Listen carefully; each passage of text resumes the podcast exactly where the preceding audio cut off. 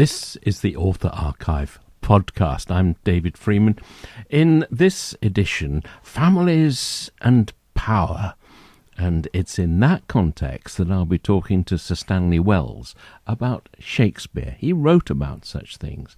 But first, at Author Archive, The Tsarina's Daughter, uh, the second novel from Ellen Alpsten. Um, now, it used to be that novelists would go and plunder the Tudors for drama. You've decided to go to the Romanovs in Russia. Was there a day when you thought, those are my guys? There was absolutely a day when I thought those are my girls, actually, and not my guys, I have to say, because I treat this unique, unprecedented, and never repeated century of female reign in Russia. And I do indeed actually call the other side here in the UK, I call them the tiresome Tudors for myself. And I'm not going to launch myself into War of Roses, York, York either. So the Romanovs are mine. Um, my leading ladies and I, we go way back because I actually discovered Tsarina, who is the leading lady of my debut that was published last year when I was age 13. And um, my parents were very strict on screens and television time, so I plundered their library. And I found a fascinating book called Germans and Russians, exploring the thousand year history of these two peoples, the deep hate love and the fascination they have for each other. Because if you think about it, no other two peoples have been so marred by tragedy in history, have not suffered so much under totalitarian regimes, and in the same time have got a, such an innate understanding for beauty and tragedy in their artistic creation, be it music, be it writing. And in that book, one chapter was devoted to Catherine I, as she was later known in history, but she was born as an illiterate serf. So, really, the most miserable of rags rising to unimaginable riches later on by being the first ruling empress of Russia ever. And from that moment on, this ultimate Cinderella story just hooked me. Okay, um, just give us a, a timeline. What date are we talking about? We are talking the early 18th century. So this would be Russian Baroque. This is about Tsarina. And then later on, the Tsarina's daughter, we're looking at the 1740s. So Maria Theresia rules in Austria. I believe in the UK, do we have the Georges? And um, in Prussia, we of course had Frederick the Great. So quite a formidable assortment of rulers. Okay, so let's just go to basic the Tsarina's daughter. She is the daughter of um, mother and father. Who are they? Her mother and father, what parents to have, are Peter the Great and Catherine I of Russia. Okay. Was she an only child or were there loads of siblings? She was an only child in a way, David, that she was actually the only surviving child of 15 siblings, but she was born as a second younger and hence unimportant daughter.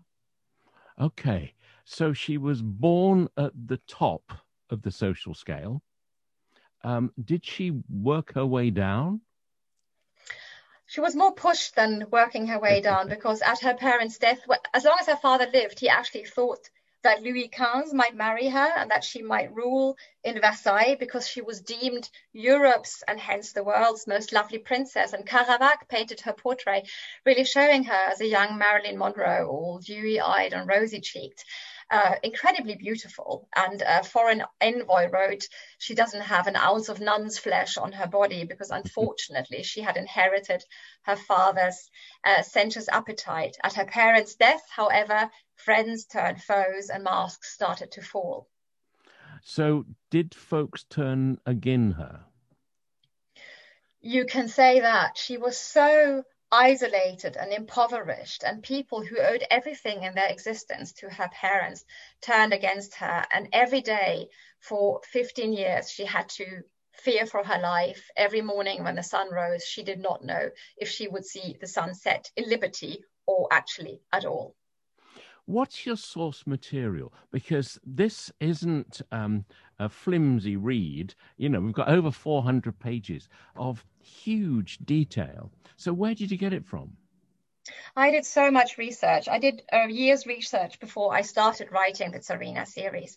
And everything from the Russian classics, thinking Dostoevsky and Gogol, to watching films like Battleship Potemkin, to reading actually Russian fairy tales because nothing tells us so much about a people's imaginary as their fairy tales and their myths. And there's a good spot of literary surrealism actually in um, the Tsarina's daughter, and very important, of course, original source material. As I mentioned, the letters of foreign envoys and um, the diary of a German merchant who was one of the first foreigners ever to travel to see the grandfather of my heroine. But the picture of Russia he gives is immensely accurate. It is a very detailed book. And I, I can only imagine it took you over a year to write. And I would imagine that you and your family spent more time in Russia than you did wherever you live.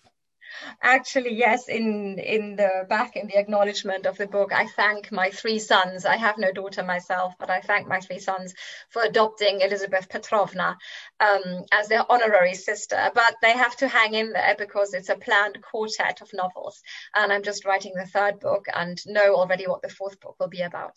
Oh, I thought you were planning a, a three books, so it's. Uh, somewhere in, in, I was reading about you that you were doing three, but it's grown to four it's grown to four and I actually have easily material for seven. So watch that space. oh, goodness me. And are you thinking, I mean, you have been likened in reviews to Game of Thrones. So are you talking to TV companies? Is this going to be like the Tudors, a multimedia thing? Oh, I'm taking you as a soothsayer, David, I hope, because we have developed uh, a TV treatment for the Tsarina series and are there negotiations ongoing at the moment? I'm quite often the last to know. But of course, this morning I found a four leaf clover in a flower bed, so I'll keep oh, my so fingers that, crossed. Well, that, that's proof.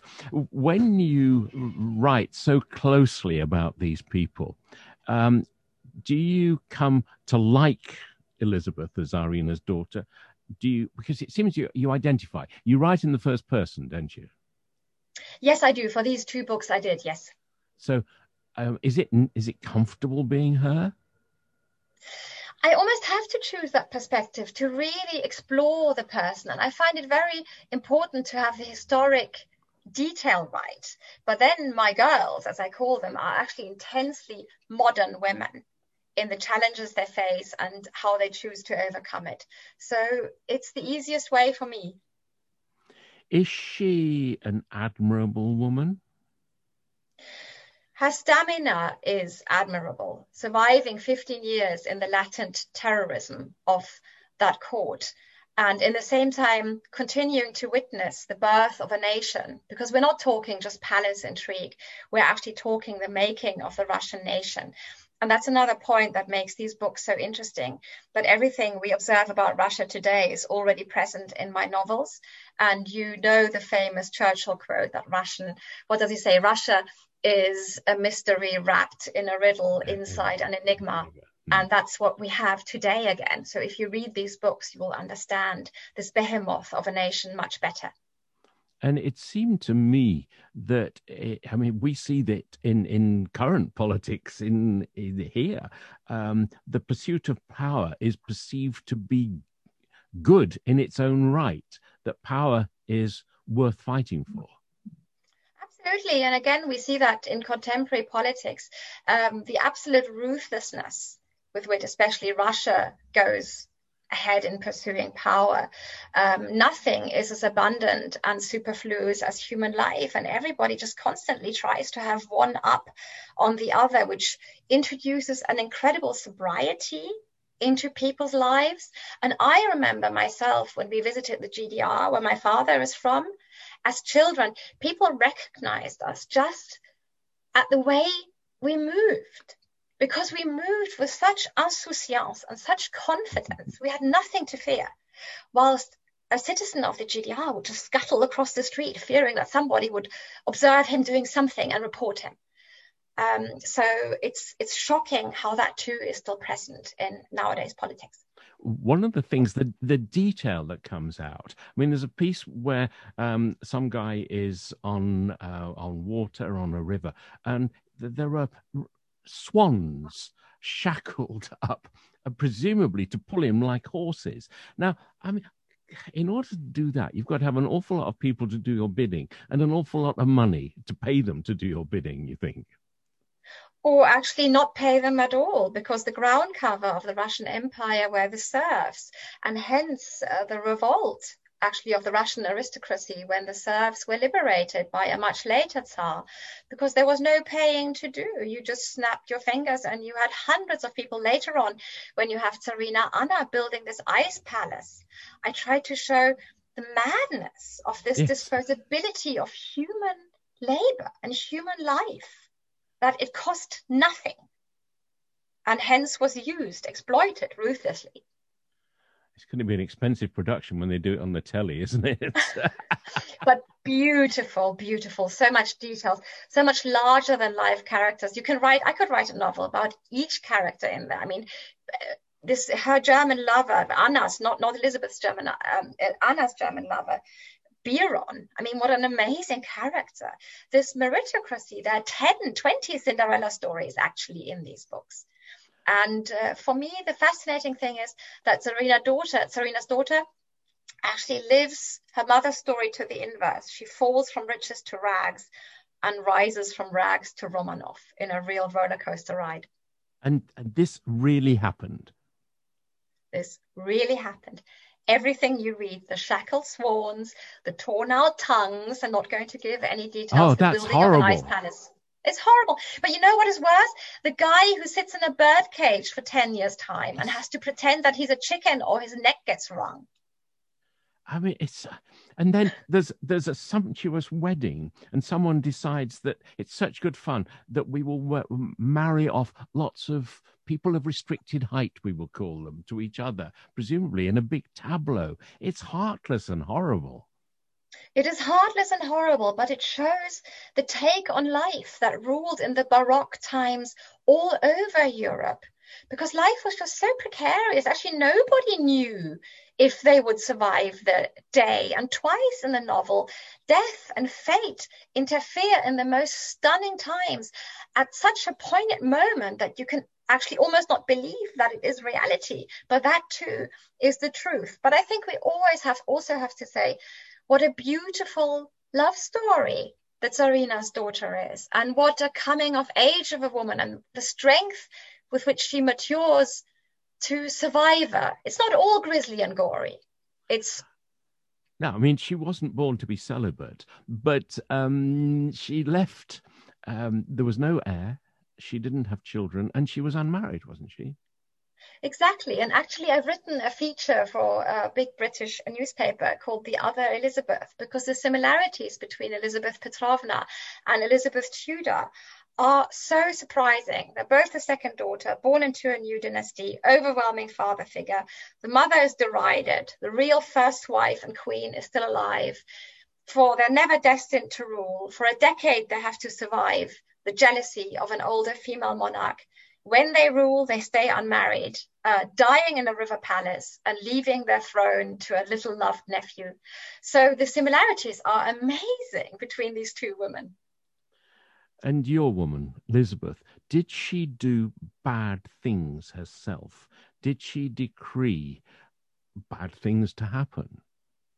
As a Tsarina, actually, Elizabeth, the Empress Elizabeth, was the first ruler in the world who abolished the death penalty. She said, on my beat, on my watch, not a drop of Russian Russian blood, mind you, is so going. The rest of us don't spent. count. the rest of us don't count. Mind you, there is one of her biggest enemies in the in the book, Count Osterman. I'm not going to say how the story evolves. Yeah who was sentenced to quartering, torturing, hanging, being chopped to pieces.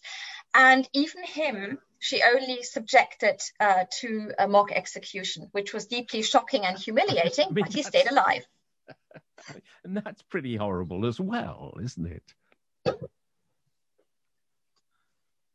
It's absolutely horrible having to survive a mock execution, but only the and an observer notes that only a slight tremor in Osterman's hand when he adjusted his, his wig, wig. yeah, showed his emotion. So these people, these were big, they were big game, David. We're talking about a different make in humans. what was her aim? She's up there, then she's down. Is it to just get back to where she was? I think at some point, when she really started pursuing to gain what was hers, the throne of Russia, it was about saving Russia. Because interestingly enough, the reforms that her father had kicked off, the westernization of the world's largest and wealthiest country, was the very thing that brought upon its near demise. There were so many Westerners coming in, you know, in for a quick buck, as we say today, that the Russians were cast aside and that everything that was Russian was getting lost. Even the Tsarist family, the imperial family, was becoming completely German and were no Romanovs at all anymore. And so for me, Elizabeth is actually the first people's princess. She very cleverly accentuated her Russianness, loving the songs, loving the dances, loving the language, the dress, dressing as a Russian again. She was yes. the first people's princess. Um, and th- there was um, a seemingly a clash between how you dressed, whether you dressed Western or whether you dressed traditional, wasn't there? Completely, because Peter the Great had abolished the traditional clothes, which left women almost entirely covered. They wore high headdresses called a kokoshnik, mm-hmm. a wide, long, kilted dress that hid them completely. All that fashion was a leftover from the centuries of Muslimic oppression in Russia and he put away with it and introduced Western clothes, which were so impractical and very cold in Russia. You, you just mentioned the name of a, a piece of clothing. Um, through this book, uh, I I struggled at first with all the Russian names and the, the, the names of the palace, and I would look at it and not try to tell it to myself. I would just recognize it as a shape. Um, are you? Oh, I mean, it could be that I'm just particularly uh, averse or find difficulty with foreign names. But uh, are you aware that this might be a reader problem? I've actually tried to keep it simple in Tsarina's daughter. The Tsarina is much more complicated. So I, everybody has only one name in the Tsarina's daughter. I hardly use the patronyms system, you know, of saying Alexander Danilovich. I just call him Alexander or just Menshikov because I realize it's tricky. You have to pepper it in, you have to sprinkle it in for it to stay the same. I mean, naming the pieces of clothing and the headdress that was important to me. And I think readers like it. It draws them into the world. Well, um, I mean, Game of Thrones proved what people will put up with, doesn't it? And, and how, how hard they will work. Uh, Certainly, George R. R. Martin has taught us all how to deal with characters in his ruthless way of just killing off a character people have just started to love. No writer ever dared to do that as much as he does. So we've certainly learned something from him. What happens at the end of this book? Oh, would I tell you? Well, oh, I mean, all right. Let me let me let me couch the question in a different way. Does it end well? It ends well, but Elizabeth does gain what is rightfully hers, but it comes at a terrible price, and she paid that price really her whole life. She brought her soul to the altar of Russia and she didn't sleep the same in the same room two nights running and she drank and she gambled because she feared sleep fearing the same might happen to her as what she did to somebody else. I can't say more. But in the same time the love of her life stayed with her her whole life and there were always rumors that they actually married in secret. And catherine the great later writes in her diary nobody was ever as loved in russia as this man a good man which is rarer than black snow um, you used to work in TV and have a sort of persona life. Um, now you're doing the secret author thing, um, living the secret life in Russia, 18th um, century Russia. Which one suits you best? I love being on television for Bloomberg at the time, doing actually financial news. It was quite hard because I was doing mostly breakfast television shifts. So I rose at two o'clock in the morning, half past two, my car would come. For that, I was finished by, by 12 o'clock, of course. And but then you have to sleep and you struggle to find that rhythm. Um, I wouldn't rule it out to blend the two again. You know, if if people love my books as much as I hope they will, I wouldn't rule it out doing documentaries or, you know, travel programs, taking the transit, explaining them, following visually the traces of my leading ladies and those early Romanovs. That would be wonderful. That sounds like a wonderful, wonderful project. The Tsarina's Daughter is out by Ellen Alpsten. That novel is about families and power and the individuals in families fighting for power. I thought that's the sort of thing that Shakespeare wrote about quite a lot. This interview, this conversation I had with Sir Stanley Wells, happened in 2003 when he'd written a book, Shakespeare for All Time. Now, Sir Stanley, he wasn't Sir Stanley when I spoke to him, but Sir Stanley has written many books about Shakespeare. And I asked him first, this one, Shakespeare for All Time, which niche did that fill? Well, I, I, hope it's not. It's more than a niche. It's rather a large space, I think, because in this book, which I suppose is probably the last big book I'm likely to do, uh, I'm trying to cover the whole of Shakespeare, really, the, the, the beginning, from the beginning to now, virtually now. Uh, I'm writing about Shakespeare's life, about his life in Stratford, about his work in London, about his personality, insofar as one can get at his personality. But then also, I'm writing about his work. There's a, a long chapter, which you know, I regard myself as the heart of the book, in which I talk about how he wrote, what sort of a playwright, what sort of a poet he was, what conditions he was working for in the London theatres, for example, and how those conditioned his work. I very much believe in seeing Shakespeare as a working playwright, as somebody who was in, in, in the muck of it, as it were. He was in the theatre working with his actors all the time, not in an ivory tower sending him scripts from, from afar. But then also I go on to what's happened because of Shakespeare, and this in some ways is, is, is to me the, the most enjoyable thing about was the most enjoyable thing about writing the book, looking at, at, at, the, the adaptations of Shakespeare's plays, the performances, the great actors who performed them, the musical works that have come out of him, like you know musical work by Berlioz, for example, Verdi's operas, Vaughan Williams's operas, John in Love, that sort of thing. Paintings I'm very interested in too, the works of art that have come as a result of Shakespeare and the criticism, the the way that uh, people have forged Shakespeare, even, you know, there are a lot of extraordinary Shakespeare forgeries, particularly towards the end of the 18th century. And also the, the, the weird things that, that happen, you know, the, the odd, the belief that, people, that Shakespeare didn't write Shakespeare, the curious theories that have been propounded about who, who else might have written Shakespeare, all of which I regard as total twaddle, I may say. Uh, and, and uh, well, just, just the, the whole Shakespeare phenomenon is what I've been interested in here. And you're not dismissive of modern adaptations. For instance, the Baz Luhrmann film, Romeo and Juliet, you're not dismissive of that at all.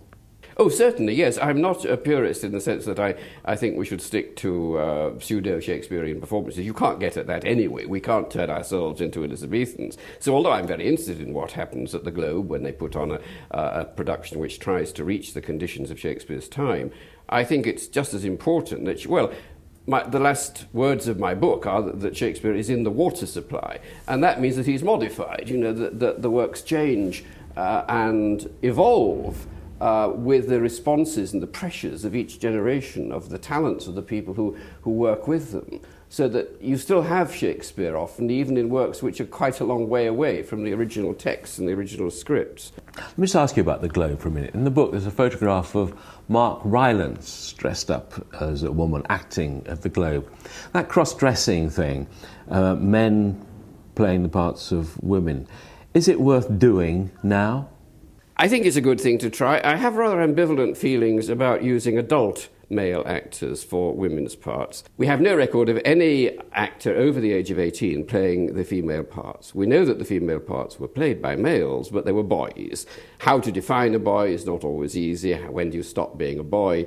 Uh, well, they seem to have felt around about the age of 18. I think it's to do a lot with the, the unbroken voice. So, although uh, I don't think that when Mark Rylance is playing Cleopatra, he's getting at all close to Elizabethan practice, Nevertheless, I think it's interesting and worth doing uh, because we're very interested nowadays in the, the transgendering of, of, of roles. The, the, I mean, in fact, um, it's not uncommon. It hasn't, and indeed, it, it, goes back a long way. This, you know, I mean, uh, one of the greatest uh, actors of the eight, of the 19th century was Charlotte Cushman, an American, who played not only Hamlet but uh, a lot of, of, of uh, male roles, including, for example. Um, Romeo. She played Romeo to her own sister's Juliet. So this, this idea that you don't have to be of the sex of the character that you're playing to make a success of the role goes back a, a very long way, whether it's whichever way it is, male to female or female to male. Just picking up on that word sex, you make the point throughout the book that Shakespeare is actually a very sexy writer. Oh, yes. I think Shakespeare was very sexy writer. Sexy, uh, uh, right from the beginning in the early plays, in fact, even more in the earlier plays, which perhaps is understandable. Shakespeare's imagination worked very strongly in sexual terms, I think. Uh, like anybody of very high verbal capacity, I think, his mind would move quickly from one sense of a word to another, which includes what you and I would call dirty meanings. And he was very, very perceptive of those. And it's you know, curious, nowadays, quite often, Romeo and Juliet, for example, is set for uh, young children to read, without perhaps everybody realizing that uh, it's a very, very rude play indeed. Um, some of the bawdy in the play is, is, is it, it's full of, of, sexual meanings, which have often gone unper- unperceived, actually. Uh, it's easy to think of Romeo and Juliet only in terms of the romantic scenes of the young lovers, uh, the innocent young lovers, but they're not innocent. I mean what they want is to get into bed with each other. And Shakespeare's very conscious of this. And she's only 13, isn't she? Yes, she is. Yes, yes. Yeah. And Shakespeare makes a strong point of that, too. Uh, it, it, it, it, reiterated in, a, in, an unusual way for Shakespeare the age of Juliet. Many of his characters, we've no idea how old he thought of them as. The, you know, like in Much Ado, for example, Beatrice and Benedick, Hero and Claudio, they could be anywhere between sort of 18 and, well, early 40s. Uh, whereas Juliet is very explicitly stated to be not yet 14. And there she is uh, giving uh, expressions to, of strong sexual desire, which are, are soon consummated, of course. Can you get a flavour of how this man worked? You know, did he sit at his desk with his quill, with the, no- the words coming out as a torrent, or was he working painstakingly line by line? My concept of Shakespeare's working methods is that there was often, not always, often a lot of fundamental thinking that had to go on before he put pen to paper.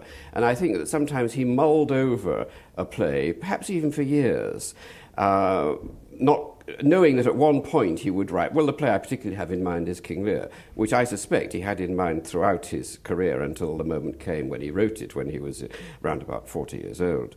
Uh, but w- once he started putting pen to paper, I think there is evidence to show that he was liable to overflow in, as you say, a torrent of words. I, I think we, we have evidence in particular in the texts as they've come down to us, and also even in the one piece of manuscript which we believe to be in Shakespeare's hand, a section of a play called Sir Thomas More. That is clearly written very much on the wing. There's very little punctuation. Uh, the, the sentences flow rapidly in, into one another.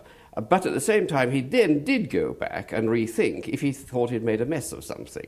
And there's evidence within that particular play, Love's Labour's Lost, that he got, he got into a tangle with one of the speeches. As it happens, it was accidentally printed in two different versions. And the first version shows him starting off with a great bang, with a wonderful speech of love from the main character of the play, Birun. And then he gets lost, and so he starts again. And then the rest of the speech, as it finishes, I quote the whole speech in my book because it's such a wonderful speech, uh, is an extremely polished piece of writing. So I think it's a mixture of the carefully premeditated, but then the imagination taking over and, and, and taking over his intellect and, and winging its way through his pen over the page. Because in that bit that you talk about, there's the spelling is all over the place. Well, it? yes.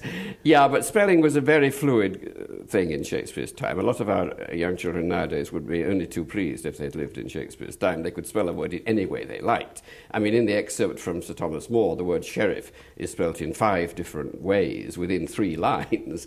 It's sometimes a matter of imitating pronunciation, I think in printed books, it's sometimes actually a matter of fitting the line into the space available. You could, you could collapse a word or you could expand it if you had more, more space than, than you needed. Yes, spelling was very fluid. In the section on analysis by scholars of Shakespeare's work, you make the point that people see Shakespeare in their own image. A lawyer writing about him will think, oh, he had to be a lawyer. So I wonder, are you confident that you aren't doing the same thing? Uh, of course, I'm not. No, uh, I'm a man of, of my time. Uh, I, I, inevitably I respond to Shakespeare with the eyes of um, a 20th, mostly 20th century chap. And also, I mean, I can even see myself perhaps committing the same fault that I accuse others of. I mean, my emphasis on Shakespeare is very much as a man of Stratford. Uh, perhaps the most original argument in the book is that Shakespeare uh, worked much more in Stratford and much less in London than we've been inclined to think. And I produce, I think, some fairly strong evidence towards that. But at the same time, I'm, I'm subject to the accusation that I, a man of Stratford, as it were, because I've lived and worked in Stratford for much of my life, am thus seeing Shakespeare through, through my own eyes. We're all bound by the circumstances in which we live and work. Yeah, yeah this bounces off the page, and you think this must resonate with the writer. Because you say, why would the man, Shakespeare, with the second biggest house in town, want to spend time in London? We know that he had to live in London. But the only evidence we have about where he lived in London is in lodgings, a room in somebody else's house. Uh, whereas in Stratford, he had this bloody great house, wonderful house. Only it had survived, people would have a very different concept of Shakespeare. All we have are the foundations of New Place. But it was a house with five gables, and I reproduce in my book a photograph of part of the Shakespeare Hotel, which is very close by, which has five gables. And I reproduce that with the idea that people may get, get some concept of the grandeur that was there for Shakespeare, waiting for him whenever he could get back to Stratford. So this was a man who lived in some style? When he was in Stratford, he certainly did, yes. He must have had a number of servants. Uh, he was rich. Uh, you know, the, the, fortune that he left at his death would certainly uh, be the equivalent of a million or more nowadays. He, he was a wealthy man. Uh, and uh, he, he was able to keep his family in, some, in, in considerable style in Stratford. And, uh, and yet, when he was in London, he lived in, in a house in Silver Street here in London. He rented a room. He could have afforded to buy a house in London. Eventually, he did. He bought the Blackfriars Gate house in 1613, I think it is. But he was at the end of his writing career by then, and there's no evidence that he ever lived in it. So he's not the inattentive husband and father that some writers have shown us. I don't think there's any strong evidence that Shakespeare abandoned his family for his work in London. He, he provided for them with some, uh, sorry, he provided for them a large house in Stratford, very good living conditions. He didn't abandon them in any way, no. What about that theory that uh, I read in a biography that Shakespeare, as a young man, got a job in a big house up north, worked with a theatrical company. You say no, that he actually stayed all the time before he went to London at Stratford. Yes. Uh, there is a theory which has been much promulgated in the last few years that Shakespeare is the same man as a man called William Shakeshaft, who is mentioned in the will of a Lancashire landowner at the time that Shakespeare was about 17 or 18. This would Im- imply that Shakespeare left Stratford, went up to this household, this Catholic household, and the fact that it's Catholic is one of the main reasons why people are so interested in it, because they're trying to argue that some of them that Shakespeare was Catholic in his religious inclinations. Uh, this involves assuming that Shakespeare soon after school, went up to this household and, and worked there in some Ill, undefined capacity. But then, not long afterwards, went back because we know that he married Anne Hathaway a little later and had his children, uh, three children, well, one pair of twins and one other child, and then there's a long gap. And I argue quite strongly uh, in the book against the theory that Shakespeare was, uh, went up to Lancashire, and therefore also against the theory that Shakespeare had strongly Catholic affiliations. I think myself that Shakespeare must have worked for a theatre company for some years before he's actually heard of as working for a theatre company. But you know, the scholar ultimately often has to learn to say, "I don't know," and one has to say, "I don't know what Shakespeare was doing uh, in the early years of his manhood before he first appears in London at the age of about 28." You make the point that this is a working playwright, as you can see on the page, because he doesn't write the character says this. He writes, the actor, Kemp, says this. Yeah, I think there's clear evidence in some of the texts as they've come down to us that Shakespeare had an actor in mind, prominently in his mind, as he was writing the part. Uh, sometimes a play printed from his manuscript shows that the manuscript had not the character name, not Dogberry, but Kemp, Will Kemp, the famous comedian of his time, so that he was thinking more of the, of the actor often than of the character. It's rather as if nowadays a scriptwriter, for example, perhaps for a, uh, a comic a comedy show uh, was writing more for, as it were, Ronnie Barker than th- and thinking more of the comic actor rather than of the character that the char- that, that, that actor portrayed. Kemp, that's the one who famously danced all the way from London to Norwich in nine days. Is that where the phrase nine days wonder came from? I don't know. I, don't know. That's an interesting possibility. I don't know. But he didn't. He, actually, the nine days were spread over about a month, so it was nine separate days within a longer period. He didn't start on one day and get to Norwich on the ninth day. But um, it, it made me realise that Shakespeare was mixing with quite anarchic souls. Oh yes. Yes, indeed, he was. Uh, and, and one of the things I try to do in the book is to look at some of Shakespeare's colleagues and associates and friends, uh, some of whom were very rum characters indeed. George Wilkins, the, who a fellow playwright who collaborated with Shakespeare in, in Pericles, uh, was a brothel keeper, an innkeeper, but also a brothel keeper. He was prosecuted for assault of, of one of the women in, in, in his inn. Yes, it was a colourful world that Shakespeare lived in. We, we might think of it perhaps in terms of what we mean by Dickensian. You know, there was a, there was a, a very wide range of, of social life within a very small area of London, and Shakespeare must have participated in, in, within the whole of it. Did you get further empathy for this man when you saw the Rose Theatre being excavated? Yeah, I, I was involved in the, the, the, excavation of the Rose Theatre, which uh, uh, in 1989, I think it was. Uh, and it was, it was quite remarkable to stand over those ruins and to think this is where Shakespeare did his early theatre going. Sir Stanley Wells talking to me in 2003 and he's one of those interviewees who manages to share a depth of passion and with him a depth of knowledge. And although he was talking to me about his book Shakespeare for All Time, he's written so much on Shakespeare, and it's all good. This is the Author Archive podcast. I'm David Freeman, back soon with more.